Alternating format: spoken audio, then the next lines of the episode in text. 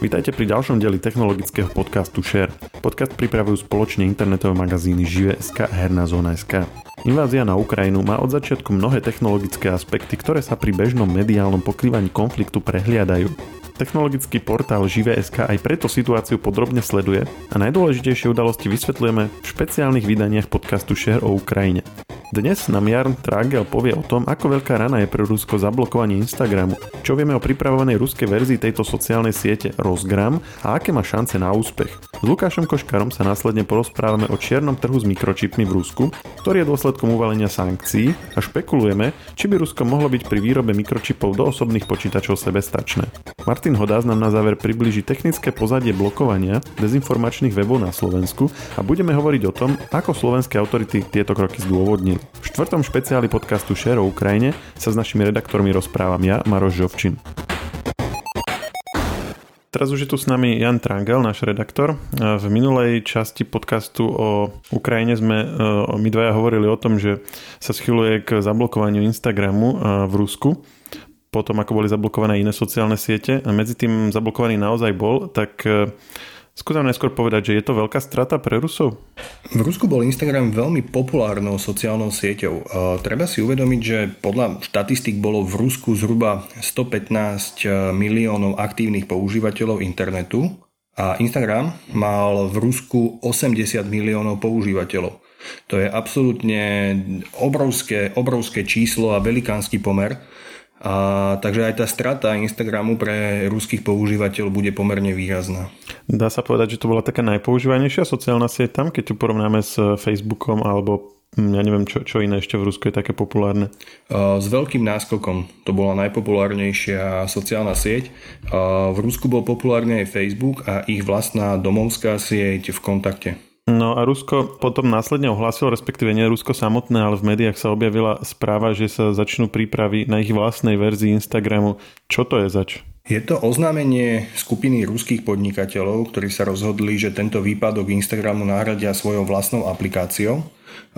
Nazvali ju nápadito Rosgram, ako ruský Instagram. Mala by, aspoň podľa toho, čo je známe, robiť presne to isté, čo robí Instagram, teda umožňovať e, zverejňovanie nejakých fotografií, na ktoré sa dajú aplikovať nejaké popisky a filtre e, v rámci nejakej internetovej komunity používateľov tej sociálnej siete. Čiže tá pointa by mala byť rovnaká. E, do akej miery sa im to podarí je veľmi ťažké povedať, ale odštartovať by mala už budúci týždeň 28. marca s tým, že Tvorcovia sa chvália, že už teraz majú vyše 160 tisíc predregistrovaných používateľov. No a za dva týždne sa dá takáto sociálna sieť vytvoriť, alebo to je niečo, čo oni chystali už skôr? Ja si myslím, že pokiaľ sa do toho zapoja šikovní programátori, tak dokážu vytvoriť aplikáciu a dokážu vytvoriť nejaký internetový priestor, v ktorom sa budú dať uverejňovať fotografie. Že technicky to je zrealizovateľné. Čo ale určite za dva týždne nedokážu je vytvoriť aktívnu komunitu, ktorá by to naplňala obsahom. A Instagram naozaj nie je o tej aplikácii, ani o tých filtroch, ani o tých popiskoch, ani o všetkom ostatnom, čo tam je, ale o tom obsahu. To je to, čo ľudia konzumujú. A tie algoritmy, ktoré sú za tým, sú veľmi vyspelé a dokážu to dávkovať ľuďom tak, že sa niektorí na tom stanú vyslovene až závislí. A toto je vec, ktorú naozaj za dva týždne určite vyvinúť nedokážu, lebo v tom je mnohoročné know-how. Treba ešte povedať to, že ten Instagram je medzinárodná sieť. Ľudia sú tam popredkávaní naprieč hranicami a sledujú sa krížom krážom po svete, že kopa Slovákov sleduje napríklad zahraničné celebrity, zahraničných Instagramerov.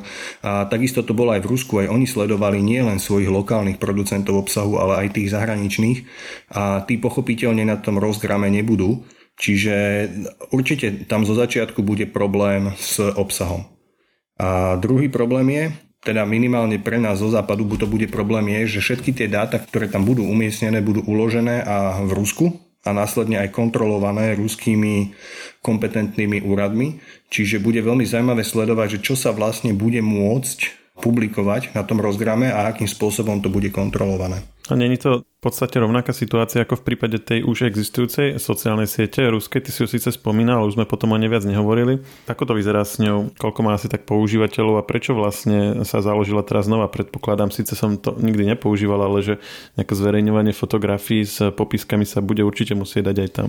V kontakte je niečo ako mm, Facebook, a Instagram je niečo trošku iné. Čiže ako teoreticky sa tam fotografie s popismi zverejňovať dajú, ale nie je to ten istý princíp toho jednoduchého doslova prehliadania albumov ako na Instagrame, že sa tam stále dávkujú nové a nové fotky. Je to skôr taký naozaj ako Facebook, že tam je jedna veľká stena, na ktorej sa zobrazujú jednotlivé príspevky. Je to zvláštne, že ako keby takto zo dňa na deň vytvoriť takúto alternatívu. No som zvedavý, ak sa to bude vyvíjať. Sú vôbec nejaké indicie, z ktorých odhadnúť, že či to není náhodou len taký nejaký mediálny pokus e, priživiť sa na tom zablokovaní Instagramu, alebo či by z toho mohlo byť aj niečo dlhodobejšie? Ja si skôr myslím, že to je súčasť propagandy, ktorá je určená na to, aby upokojila ľudí, ktorí používali Instagram a povedala im, že áno, my vieme, že teraz nemôžete ísť na svoju obľúbenú sociálnu sieť, ale nebojte sa, my vám dodáme niečo, čo bude veľmi porovnateľné s tým, čo ste mali, takže teraz sa naozaj nemusíte búriť, nemusíte sa na nás hnevať, my vám to zariadíme, aby všetko bolo dobre. Ja to skôr vnímam takto. A ešte posledná vec, neozvali sa nejakí mm, lokálni influenceri a podobné známe osobnosti na Instagrame, že prechádzajú na túto sieť, lebo také niečo by asi bolo potom tým, čo by mohlo pomôcť vytvoriť to momentum, ktoré by tam presunulo väčšie množstvo používateľov. Nezachytil som zatiaľ takéto informácie, ale vôbec by ma to neprekvapilo, lebo už dneska sú rôzne ruské celebrity, či už športovci alebo umelci, využívaní na propagandu v rámci televízií, rádia alebo nejakých fotografií, ktoré kolujú po internete a vôbec by som sa nečudoval, keby boli využití aj na túto sieť Rozgram ako nejakí vlajkonosiči v úvodzovkách, ktorí tam musia prísť ako prvý a dávať tam čo najviac svojich fotografií. Ja ti ďakujem, Jano, my to budeme ďalej sledovať a uvidíme, ako sa táto sieť alebo iné podobné aktivity budú ďalej vyvíjať. Tak zatiaľ ahoj. Ahoj. Prečo sme sa v podcaste rozprávali o tom, že sankcie, ktoré boli uvalené na Rusko, môžu spôsobiť veľké problémy, pokiaľ ide o dostupnosť čipov v tejto krajine, že rôzne e, sofistikovanejšie zariadenia, dátové centra a podobne, keď im napríklad odídu čipy alebo budú potrebovať nové, tak ich nemusia získať a tým pádom tieto systémy vlastne nemusia fungovať. A e, situácia sa síce zatiaľ veľmi nezmenila, ale sú rôzne úvahy o tom, ako by e, ruská strana mohla tento problém riešiť. Tak e, Lukáš Koškar nám o tom porozpráva viac. Lukáš, ahoj. Ako to teda je s tými čipmi aktuálne? Ahojte. No, odvtedy, ako sme nahrávali prvý podcast na túto tému, sa pár vecí zmenilo. Vtedy ešte, keď sme to nahrávali pôvodne, tak ešte nebolo celkom jasné, akých konkrétnych čípov, respektíve polovodičov sa tieto sankcie budú týkať. Aktuálne to vyzerá tak, teda nie, že to vyzerá tak, ale najväčší dodávateľia takých procesorov, respektíve grafických čipov, ktoré sú používané vo veľkej miere v počítačoch, akých, aké poznáme my tuto v, u nás alebo všade vo svete, tak títo výrobcovia takisto stopli e, dodávky svojich produktov do Ruska niektoré aj do Bieloruska.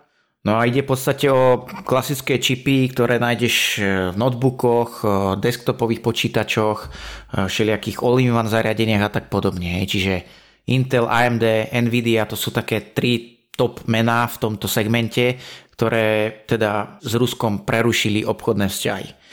To teda znamená, že problémy nenastanú len pre tie inštitúcie, pre armádu, pre výpočtový segment, hej, teda pre vedeckú obec v Rusku, ale dotknú sa aj bežných ľudí, Čiže bežný človek, ktorý si potrebuje kúpiť, ja neviem, novú grafickú kartu, sa k nej onedlho nebude musieť dostať. A prečo hovoríme, že onedlho? Lebo tie, tie sankcie už platia, nie?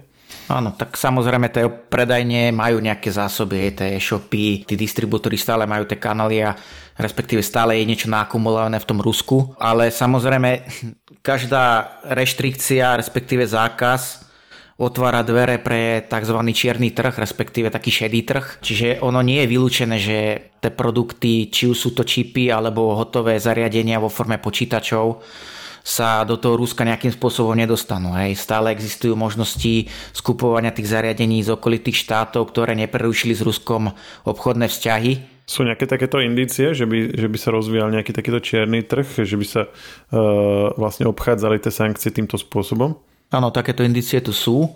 Uh, z okolností, respektíve paradoxne, publikoval ich ruský uh, server, hej, ktorý teda hlása niečo v tomto duchu, že skrátka tie čipy, respektíve tie produkty všeobecne, ktoré, na ktoré bolo uvolené embargo, do toho Ruska môžu prúdiť a zrejme aj budú prúdiť. Samozrejme, tie množstva nebudú také, ako keby išli napriamo cez tie oficiálne distribučné kanály, hej. Ale je možné, že skrátka tieto produkty tu budú. Ono v podstate aj keď bol na Slovensku komunizmus, respektíve Československu bol komunizmus, tak nejakým spôsobom sa dalo dostať k tým produktom zo západu. Hej, ako nebolo to úplne nereálne. A to isté sa v podstate bude diať pravdepodobne aj v tom Rusku, respektíve aj Bielorusku. A tie produkty reálne sem budú prúdiť aj naďalej nejakým spôsobom. No ale tá dostupnosť aj tak bude určite oveľa obmedzenejšia, než keď to je ako keby tými štandardnými kanálmi a preto aj sú také tie úvahy, že či by dokázalo ako keby Rusko, lebo to to sme spomínali už v minulej časti, že Rusko si niektoré čipy vyrába aj samo a že či by dokázalo vlastne nahradiť tie, ktoré si aktuálne samo nevyrába, ale kvôli sankciám prestanú byť dostupné, že či by vlastne tým pádom ako keby tá ono to má aj taký presah na vlastne globalizáciu a previazanosť globálneho trhu, že by vlastne sa stalo aj v tejto oblasti, ktorá je vo všeobecnosti dosť um, taká previazaná celosvetovo, že by sa stalo ako keby viac nezávisle. Je toto vôbec možné v takom aj dosť krátkom čase?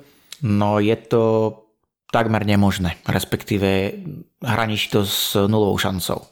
Tých dôvodov je niekoľko. V prvom rade e, Rusko pokročilé procesory pre, ja neviem, servery, pre počítače hej, a bežné zariadenia, ktoré sa bežne predávajú a sú určené či už e, pre komerčný trh alebo pre výpočtový segment, profesionálny segment. E, Rusko tieto procesory nedokáže vyrábať, skrátka nemá výrobné podniky, ktoré by disponovali takouto pokročilou technológiou.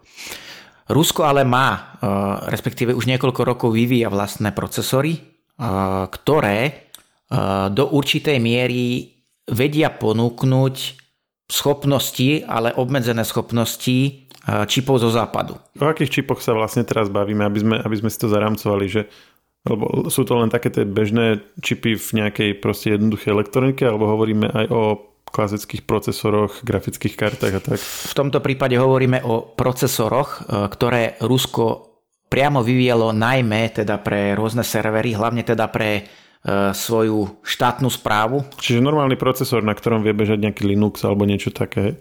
Áno, áno, sú to procesory, na ktorom vie bežať Linux, dokonca na určitých typoch tých čipov dokáže bežať aj Windows, teda aspoň podľa dostupných informácií, pretože existuje taká možnosť dynamického binárneho prekladu kódu, kedy vlastne procesor s nejakou inštrukčnou sadou, respektíve architektúrou, dokáže tak nejakým spôsobom simulovať, respektíve pretransformovať ten kód tak, aby dokázal teda fungovať aj na iných systémoch. Hej, skrátka, dokážu na ňom ako keby emulovať ten bežný procesor x86, ktorý je bežne využívaný v spojitosti s Windowsom. Čiže to nie sú x86 procesory. A čo čo sú to potom? Nejaký vlastný štandard? Alebo čo to je? Ak by sme to zobrali takto, že aby sme boli kon- konkrétnejší. V Rusku pôsobia dve také hlavné inštitúcie, respektíve spoločnosti, ktoré vyvíjajú procesory. Eh, jedna je Baikal Electronics, tá vyrába procesory, ktoré sú postavené na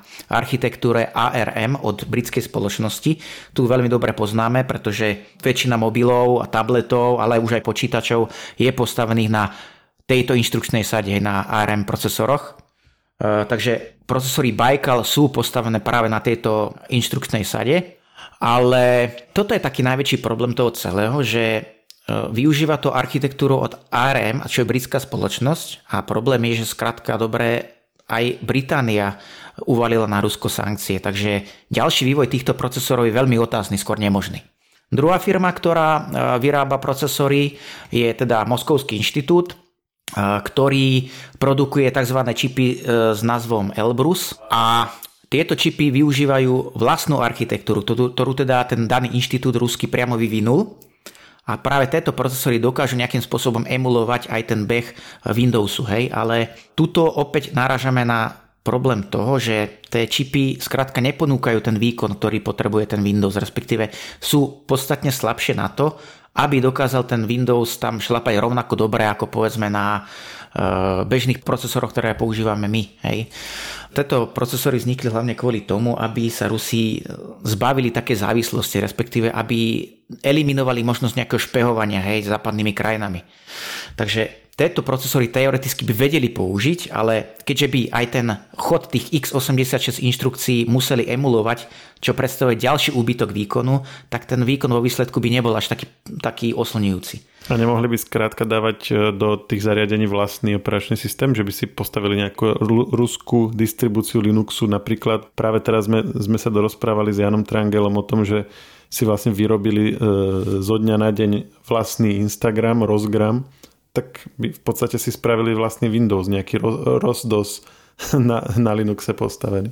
Potom by to išlo? Áno, to by samozrejme išlo, aj to ide, ale je to vhodné riešenie akurát tak pre nejaké inštitúcie, nejaké agentúry ruské, hej, ale, alebo štátnu správu, povedzme. Skrátka, obmedzený okruh ľudí, ktorí využívajú určitý okruh špecifických aplikácií, pre ktoré ten Linux je použiteľný, hej, ale bežní ľudia, ktorí potrebujú, ja neviem, e, grafické nástroje pokročilo, ako je Photoshop a tak podobne. Ja nehovorím, že by to na tom nemohlo, nemohlo ísť, ale skrátka, ten prechod celkový bol veľmi komplikovaný. Už to skúšali niekoľko aj štátnych správ v iných krajinách prejsť z Windows na Linux a nedopadlo to väčšinou úplne, úplne oslnivo. Hej.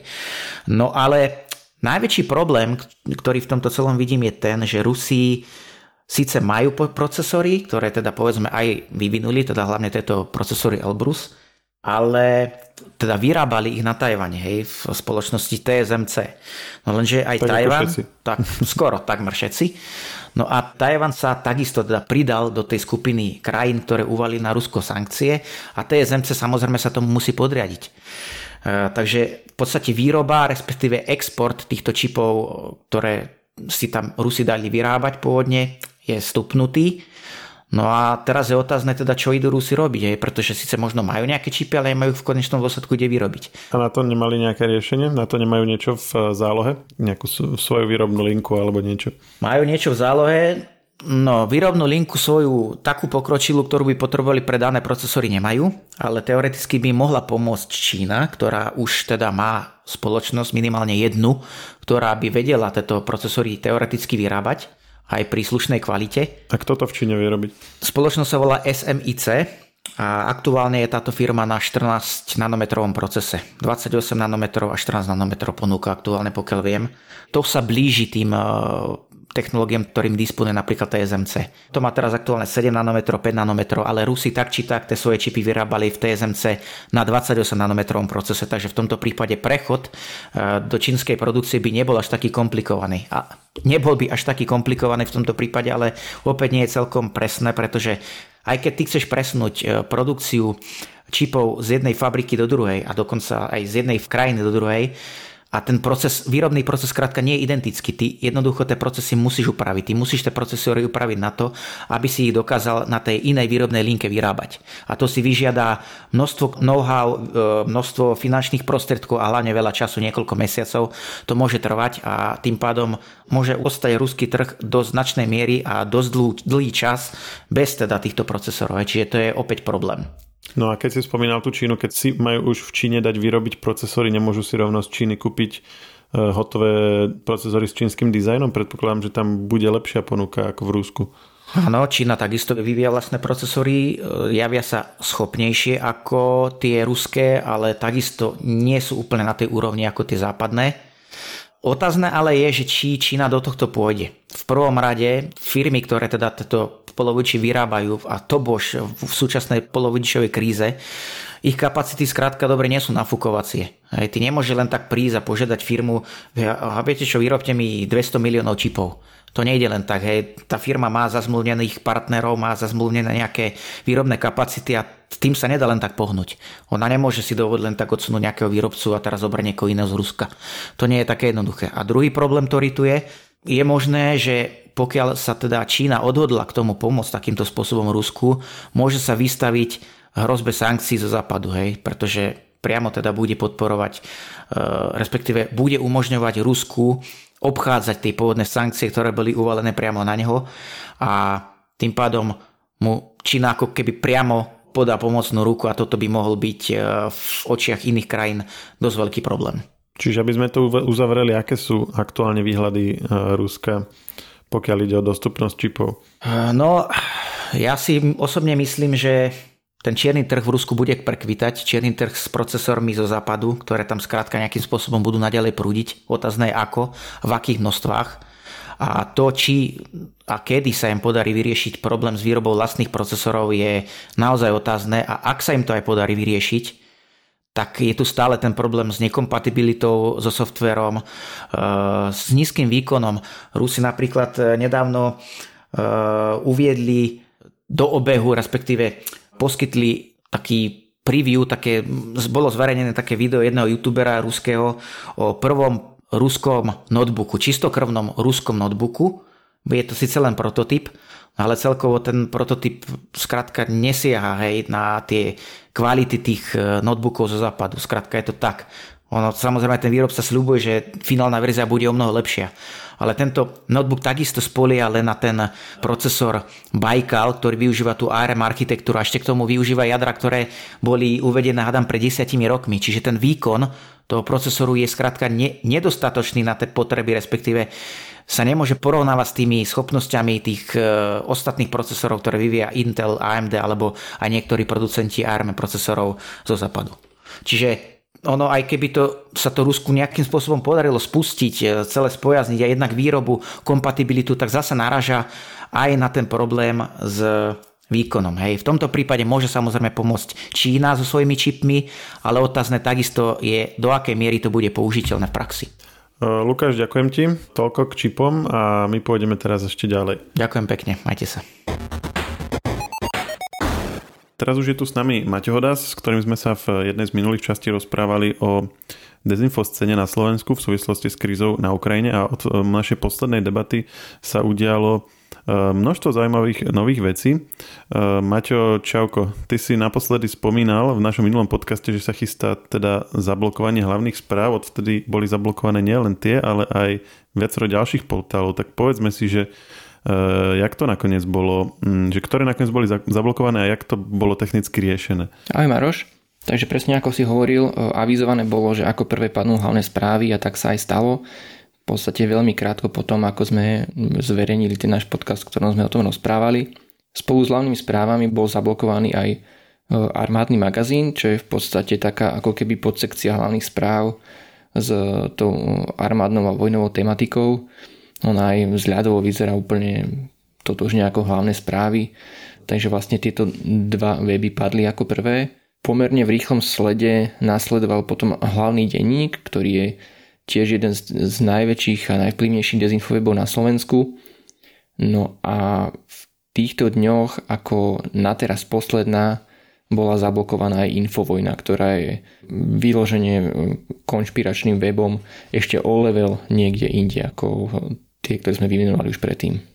A vieme, ako boli presne zablokované? Je to len blokovanie tej samotnej domény, čiže keď si napíšem IP adresu, tak tam sa viem dostať, alebo je to nejak hĺbšie riešené, keď začneme tými hlavnými správami? Tie informácie máme limitované, e, nakoľko Národný bezpečnostný úrad, ktorý toto rieši, on e, nemôže sa bližšie k tomuto vyjadrovať, ale v, máme samozrejme nejaké informácie od e, spoločnosti, ako aj od samotných tých dezinformátorov, ktorí o tom informujú svojich fanúšikov a zverejňujú k tomu v určitom rozsahu aj súvisiace dokumenty. Takže z toho, čo vieme, bola napríklad zaujímavá situácia okolo tých hlavných správ, pretože tým, že už bolo avizované dlho dopredu, že hlavné správy sú takým najväčším adeptom na odpojenie, tak oni si pripravili dve zahraničné domény, na ktoré sa chceli premigrovať, aby obišli to, že národný registrátor spoločnosť SKNIC ich zablokuje tak e, toto im nakoniec nevyšlo, pretože zablokovaný bol tento web aj na úrovni e, hostingu a teda poskytovateľa služieb a dokonca to v takom rozsahu, že jemu bolo prikázané, aby im nesprístupnil možnosť e, vstúpiť do administračného portálu, do cms a ani im nemohli vydať zálohy. Čiže oni v podstate pravdepodobne nemali uložené nejako tieto zálohy už predtým a keď sa následne chceli premigrovať, tak v podstate nebolo ako. Hej. Nemajú pokiaľ ani prístup k mailovým službám pridruženým k tej domene. Čiže oni úplne strátili tie svoje dáta? Strátili k ním prístup. Čiže nemali, nemali pravdepodobne ani nejakú offline zálohu, lebo to by boli vedeli potom natiahnuť na tie zahraničné domény, hej?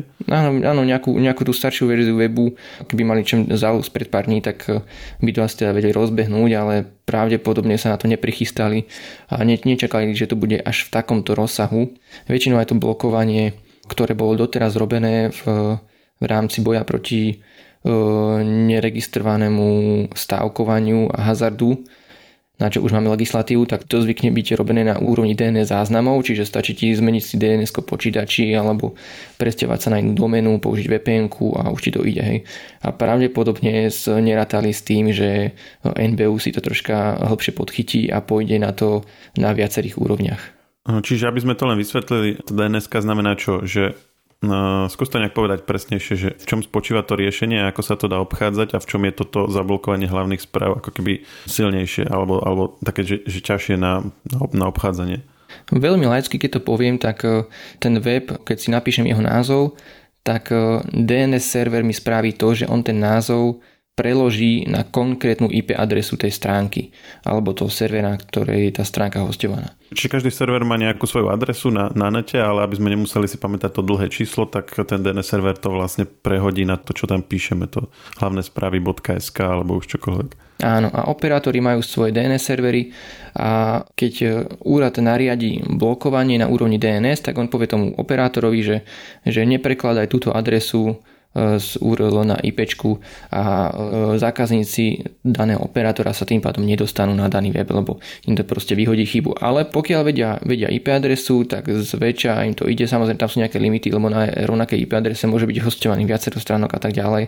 Ale akože v zásade to zvykne fungovať, že keď zadáš konkrétnu IP adresu, tak sa na ten web dostaneš.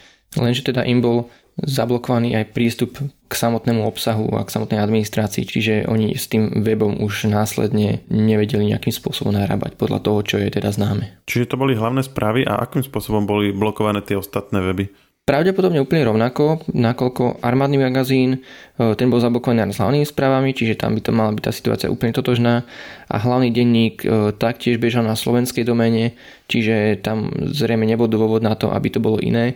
V jeho prípade sme nevideli žiadne bližšie dokumenty, ale z toho, čo sa udialo, môžeme naozaj predpokladať, že to bolo urobené presne takisto, nakoľko hlavný denník na Facebooku čitateľ napísal, že bol odstrihnutý v podstate aj od administrácie a zároveň sa nesnažil nikde presťahovať na nejakú alternatívnu doménu.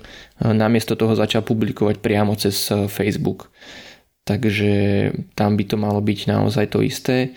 No a situácia bola odlišná iba v prípade Infovojny, nakoľko tam to bolo pomerne vtipné, lebo Infovojna videla, čo sa deje a pokúsili sa to vyriešiť tak, že sa presťahujú na Belize.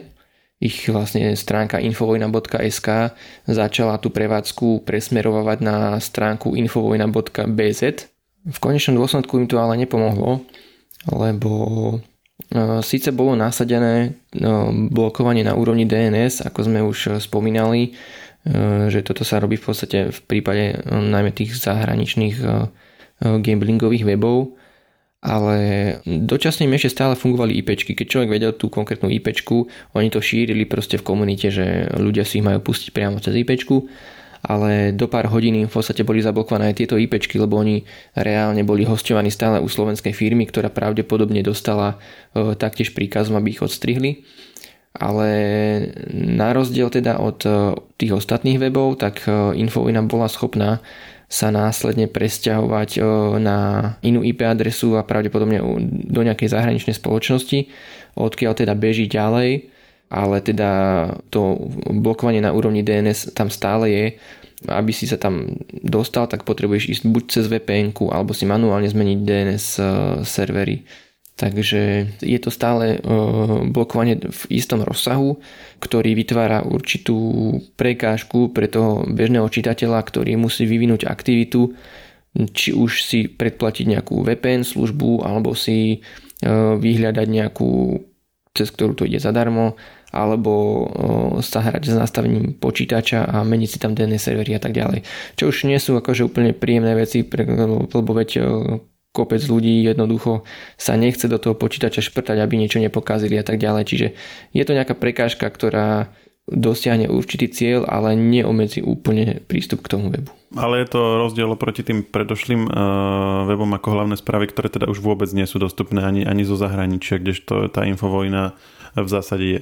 Áno, presne tak. No a uh, Hovorili sme teraz vyše 10 minút o tom, ako tie stránky boli zablokované, ale poďme ešte hovoriť o tom, že prečo, lebo ono je to napriek tomu, že bola ako keby taká nejaká celospoločenská, alebo teda aspoň z veľkej časti spoločnosti nejaký konsenzus na tom, že sú tu nejaké takéto weby, takéto médiá, ktoré šíria nejaké dezinfosprávy.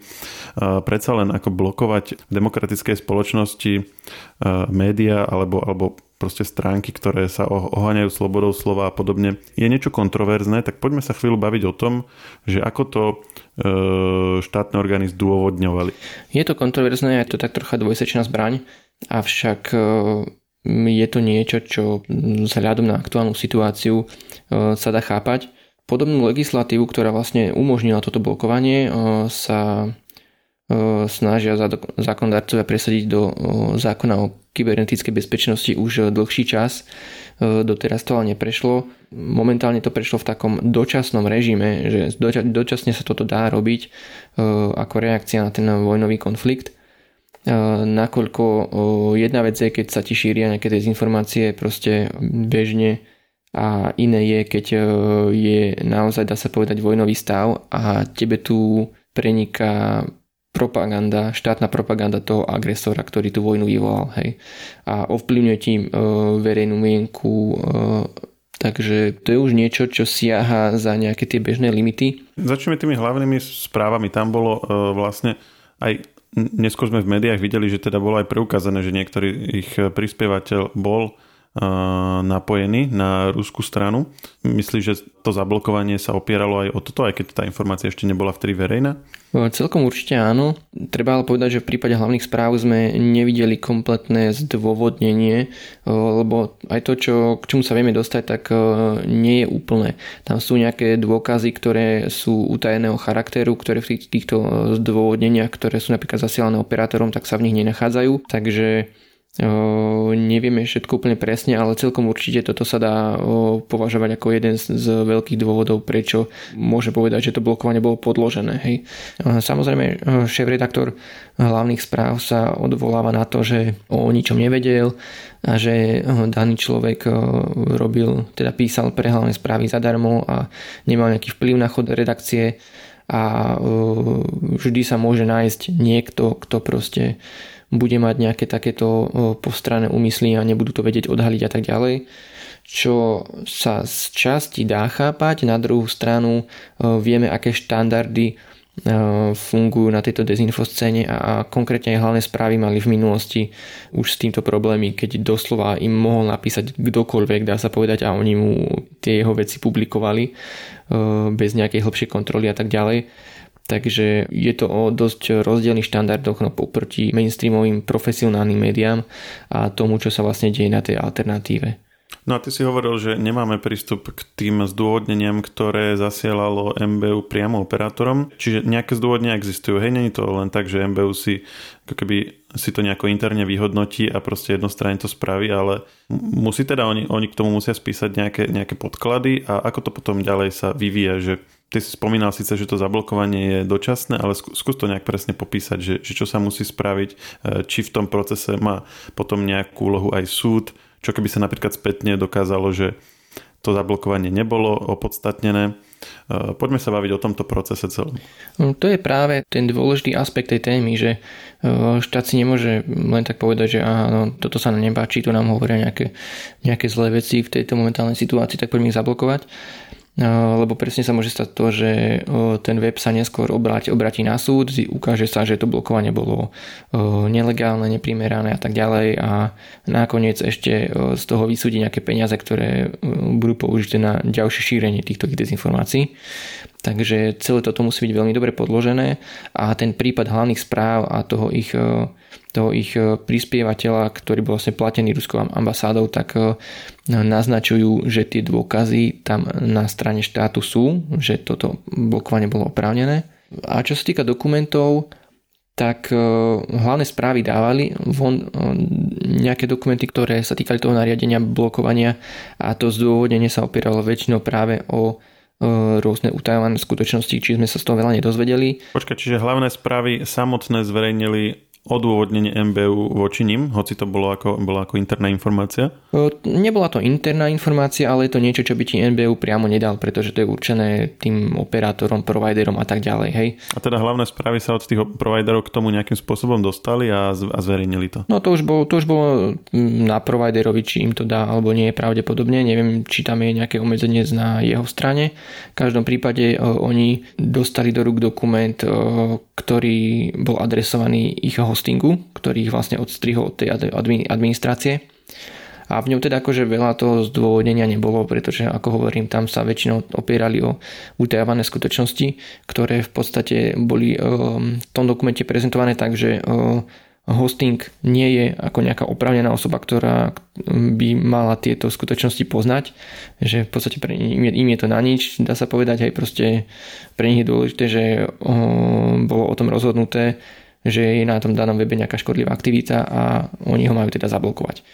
Troška iná situácia bola v prípade Infovojny, kde tiež bol už medzičasom zverejnený takýto dokument a tam je to teda zdôvodnenie rozsiahle, má to viac ako 10 strán, sú tam popísané príklady rôznych článkov a vlastne zdrojov, o ktoré sa opierajú. Čiže MBU má ako vydalo 10 stranový dokument tým operátorom, v ktorom na 10 stranách popisuje, že prečo im udeluje zablokovať tento portál. Ten dokument je oveľa dlhší, avšak len čisto to zdôvodnenie má viac ako 10 strán. A vlastne teda popisuje aj rôzne proruské štátne platené zdroje, na ktoré sa články Infovojny odvolávali a tak ďalej, že, na, že proste tá štátna propaganda cez nich cieľne prenikala na Slovensko. No a na základe tohto MBU vyvodil závery, že proste tento web je potrebné zablokovať, aby sa šíreniu týchto dezinformácií a tieto propagandy zabránil. Tým, že ten dokument unikol, tak ja vlastne môžem aj odcitovať konkrétnu pasáž z toho dokumentu, ktorá aj o tomto hovorí. V zmysle uvedeného je neakceptovateľné, aby sa v podmienkach Slovenskej republiky ako zvrchovaného demokratického a právneho štátu šírili prejavy, názory, myšlienky či idei, ktoré nielen spochybňujú, ale dokonca popierajú právo národa na seba určenie či demokratické zriadenie a suverenitu iného štátu a prejavy, ktoré podporujú či schváľujú akt agresie voči takému nezávislému a suverenému štátu, ako aj prejavy spochybňujúce zahranično-politickú orientáciu Slovenskej republiky, o to viac, že tieto závažné dezinformácie majú pôvod v zdrojoch pochádzajúcich od samotného agresora Ruskej federácie. Takže to bola jedna z tých eh, mnohých pasáží, ktorá vlastne vysvetľuje, prečo je eh, dôležité tieto, tieto weby blokovať. A aký je ďalší postup? Na ako dlho môžu byť zablokované a čo sa bude diať potom? Dá sa medzičasom nejaký podnet na súd alebo sa to potom bude opäť prehodnocovať? To blokovanie je účinné do, do 30. júna a medzičasom môžeme očakávať, že budú vypnuté aj ďalšie weby. Môj osobný typ je napríklad Zemavek. No a čo sa bude diať ďalej? No celkom určite sa bude, uh, bude tu snaha aby sa takáto legislatívna úprava už v plnohodnotnej podobe zapracovala uh, do našich zákonov, aby ten uh, boj proti dezinformáciám z dlhodobého hľadiska sa dal robiť aj blokovaním konkrétnych webov len teda bude to na veľkú diskusiu, že akým spôsobom sa to tam dostane, ak sa to tam dostane, aby naozaj bolo zaručené, že to bude jednak plniť svoj účel, že to bude všetko legislatívne v poriadku, že to bude v súlade naozaj so zákonom, z ústavou a tak ďalej a že sa to nebude dať zneužiť. Aby tam boli dostatočné záruky, E, napríklad schváľovanie prostredníctvom súdu, aby bolo jasne definované, čo sú dezinformácie a teda čo je povolené, čo nie je povolené a podobne. No a aby sa v konečnom dôsledku zabránilo tomu, že e, aktuálne vládne zriadenie si bude e, samo určovať, že ktoré médiá sú pre nich pohodlné a ktoré nie. Čiže aby naozaj boli blokované, keď už to bude treba, tak aby boli blokované dezinformačné médiá, ale nie aby bol e, blokovaný ktokoľvek, komu sa e, ako momentálne zapáči. Maťo, ďakujem, že sme si to takto rozobrali. Čiže to boli naši traja redaktori, Jan Trangel, Lukáš Koškár a Maťo Hodas a my sa počujeme opäť pri ďalšom špeciáli o Ukrajine. Technologický podcast Share nájdete vo všetkých podcastových aplikáciách, vrátane Apple Podcast, Google Podcast či Spotify. Nové časti sa objavujú tiež v podcastovom kanáli aktuality.sk. Ak nám chcete niečo odkázať, doplniť nás, alebo sme povedali niečo zlé a chcete nás opraviť, môžete nám napísať na podcasty zavinačežive.sk.